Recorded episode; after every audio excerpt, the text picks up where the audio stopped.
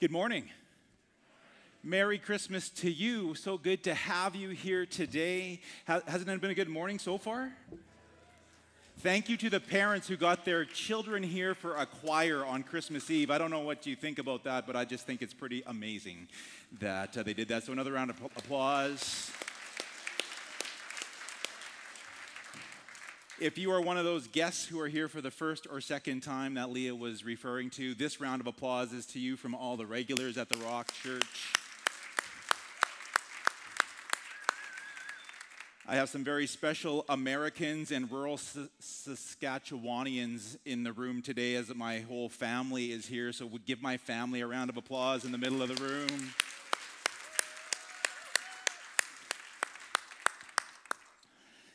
Really happy to get to celebrate Christmas with them, and they all came to Saskatoon to do it.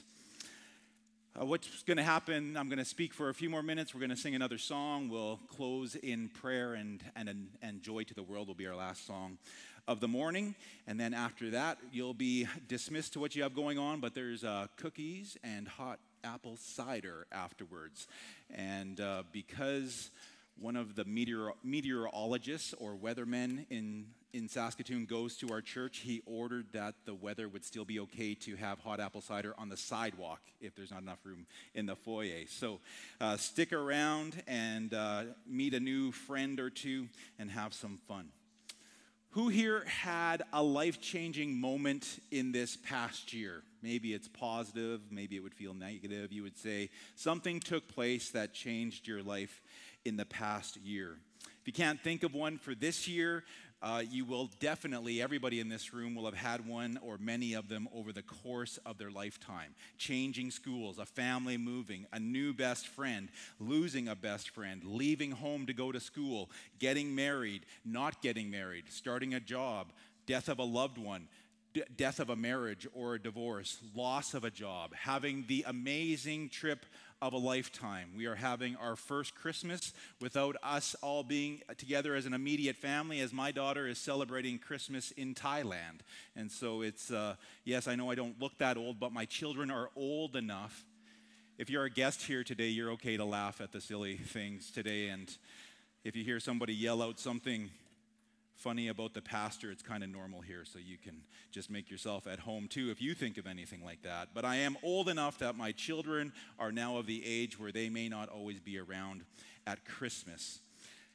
I've had a number of life changing moments in my life, but those children coming into Leah and my life in 2000 and 2003 were probably the most or close to the most significant life changing moments that have ever taken place in our lives.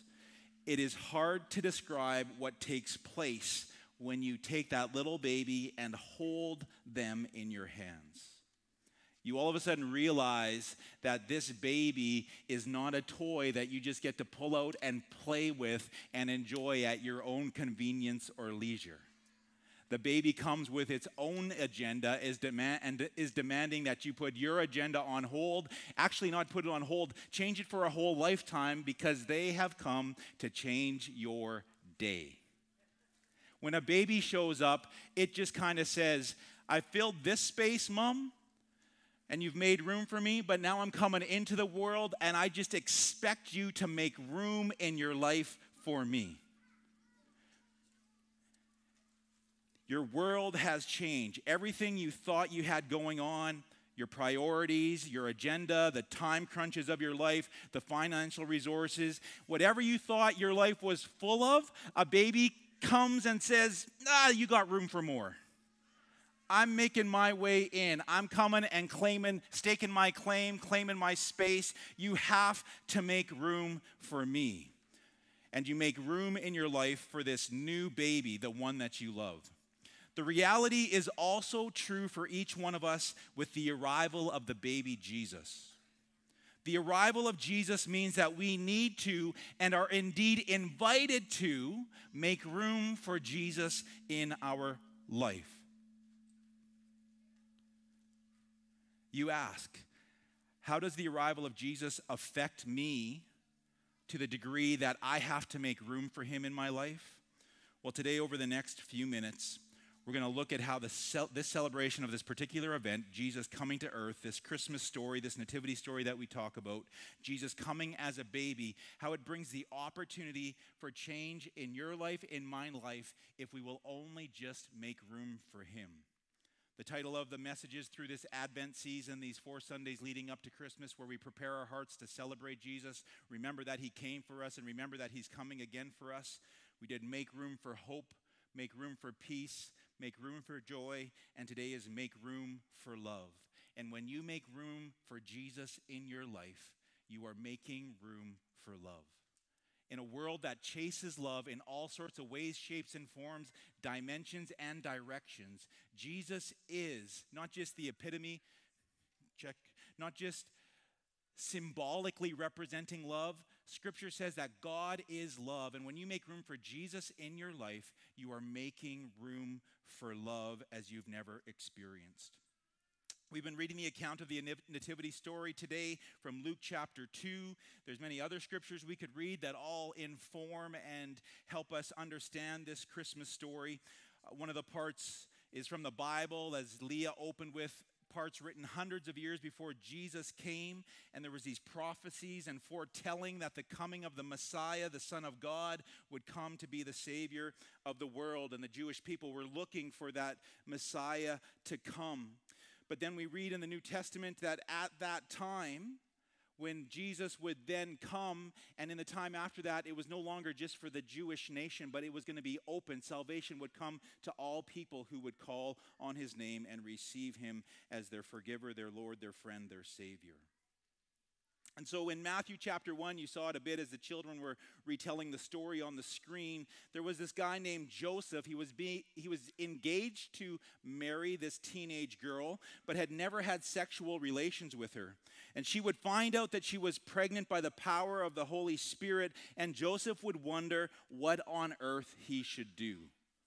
How would he deal quietly with this woman that she, this, in those days, it would have been a public shame to be pregnant before being married? How would he deal with her in a way that honored and respected her because he loved her, but still kept his own reputation and, and her reputation intact?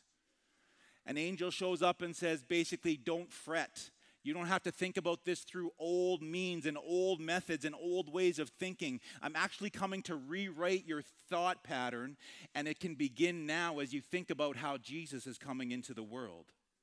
An angel shows up and says in Matthew chapter 1, verse 20, this is speaking about Joseph first, but after he, after Joseph had considered this, this story that I just told you about a, a teenage girl being pregnant, an angel of the Lord appeared to him in a dream and said, Joseph, son of David, do not be afraid to take Mary home as your wife, because what is conceived in her is from Holy Spirit. She will give birth to a son, and you are to give him the name Jesus. Why? Because he will save his people from their sins. And Jesus, that message from the angel was not dismissed by Joseph, but instead he held on to that as his reality. He stayed true to Mary, he stayed true to what God was calling him to, and he saw it through and was a part of seeing Jesus come into this world. Joseph made room in his life to be responsible as the earthly father for Jesus who was coming to save people from their sins. Here's the reality, and Faith Hill says it best a baby changes everything. She sings it best. In fact, I'd like to sing for you today. No, no, no, no. No. I do encourage you to go on YouTube and check out Faith Hill. A baby changes everything. A baby changes everything to the degree that you have to make room in your life for that baby. When you think of all that a baby changes, the mindset, the finances, the energy, the space in your home, how you live. It takes a lot. But the love also changes because that baby brings something into your life you can't imagine. So many parents wonder how could I have room to love more than my spouse, love more than my other children? But when that baby comes, the love grows.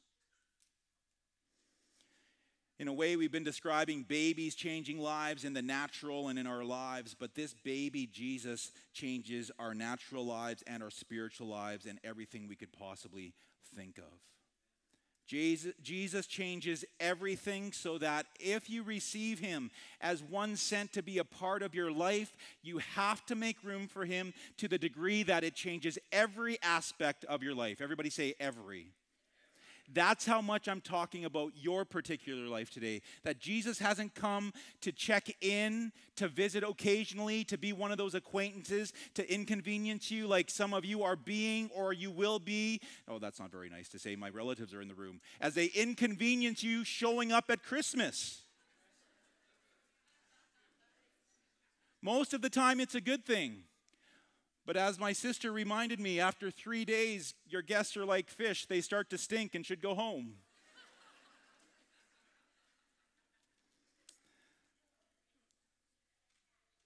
You do not get to accept Jesus into your life, to recognize him as the coming Savior, Lord, and King, and then give him permission to only a certain part of your life and that which you're comfortable to surrender to him.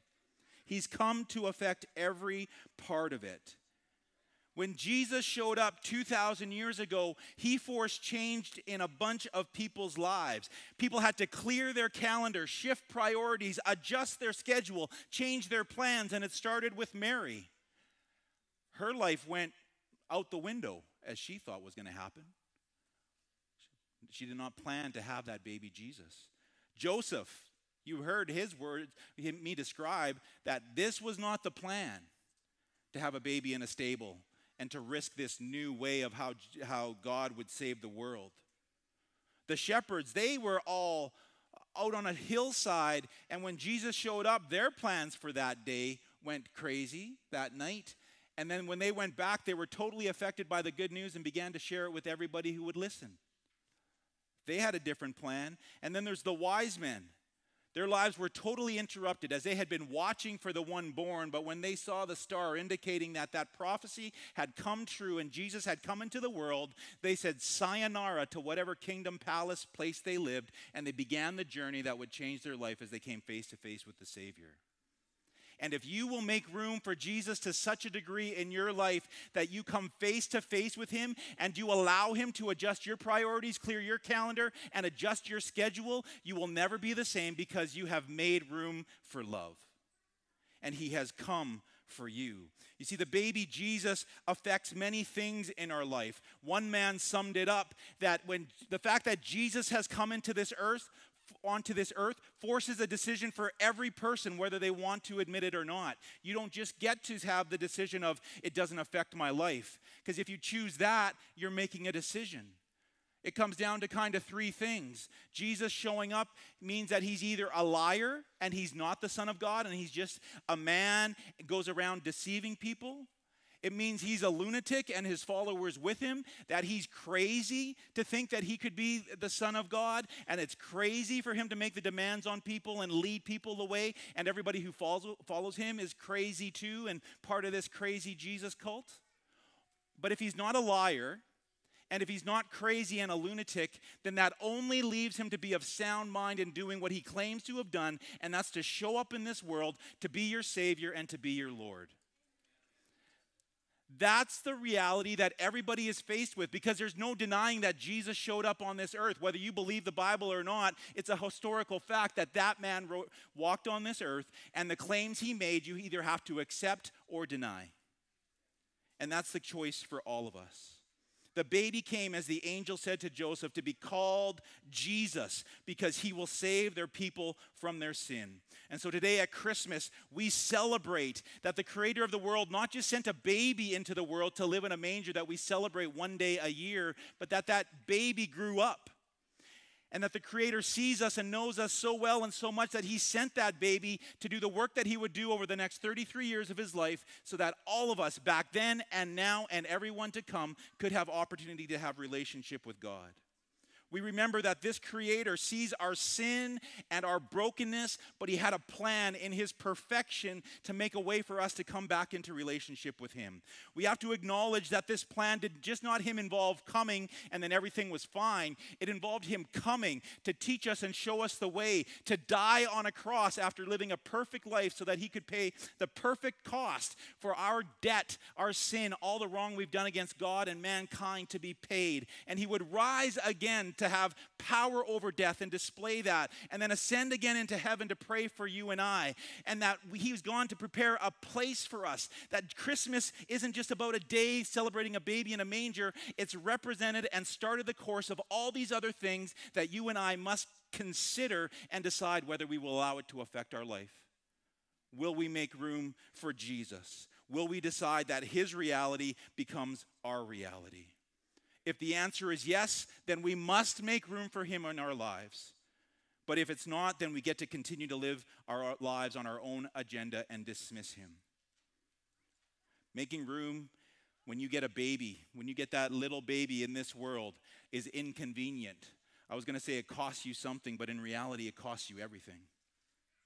It costs you what you have to release, it costs what you have to receive, it costs what you have to do.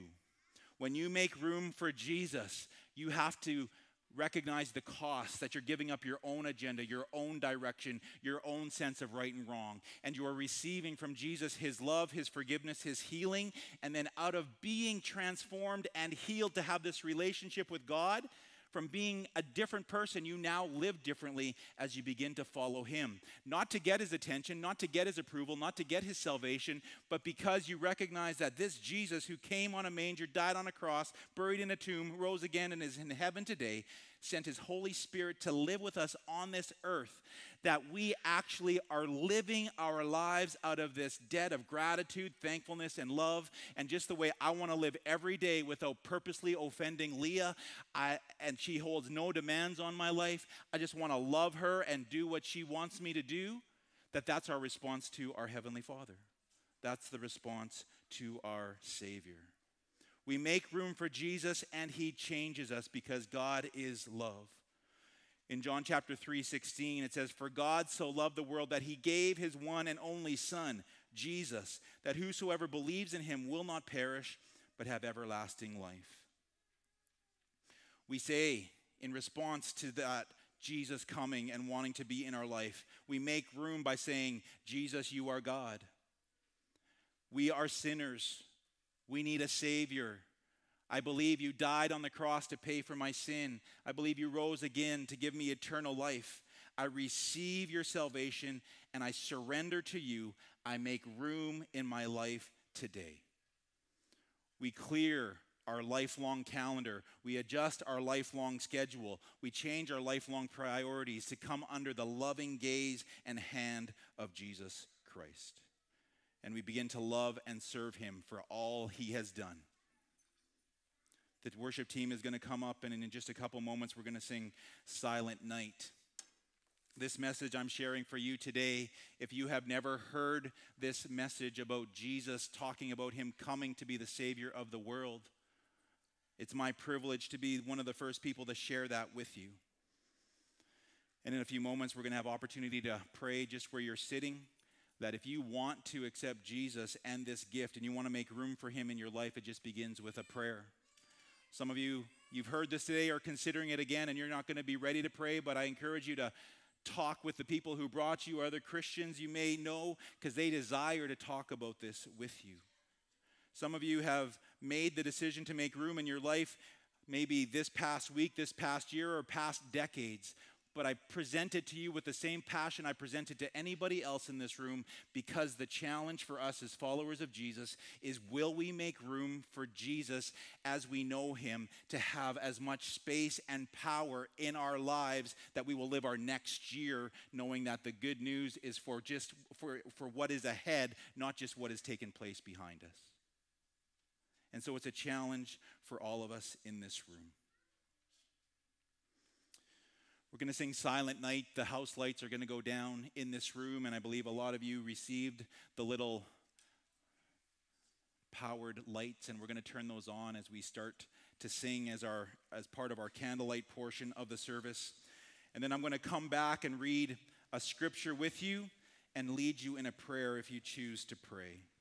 And remember, we are singing as, as verse 21 had said, She will give birth to a son. You are get, to give him the name Jesus, and he will save his people from their sins. That is who we are singing about today.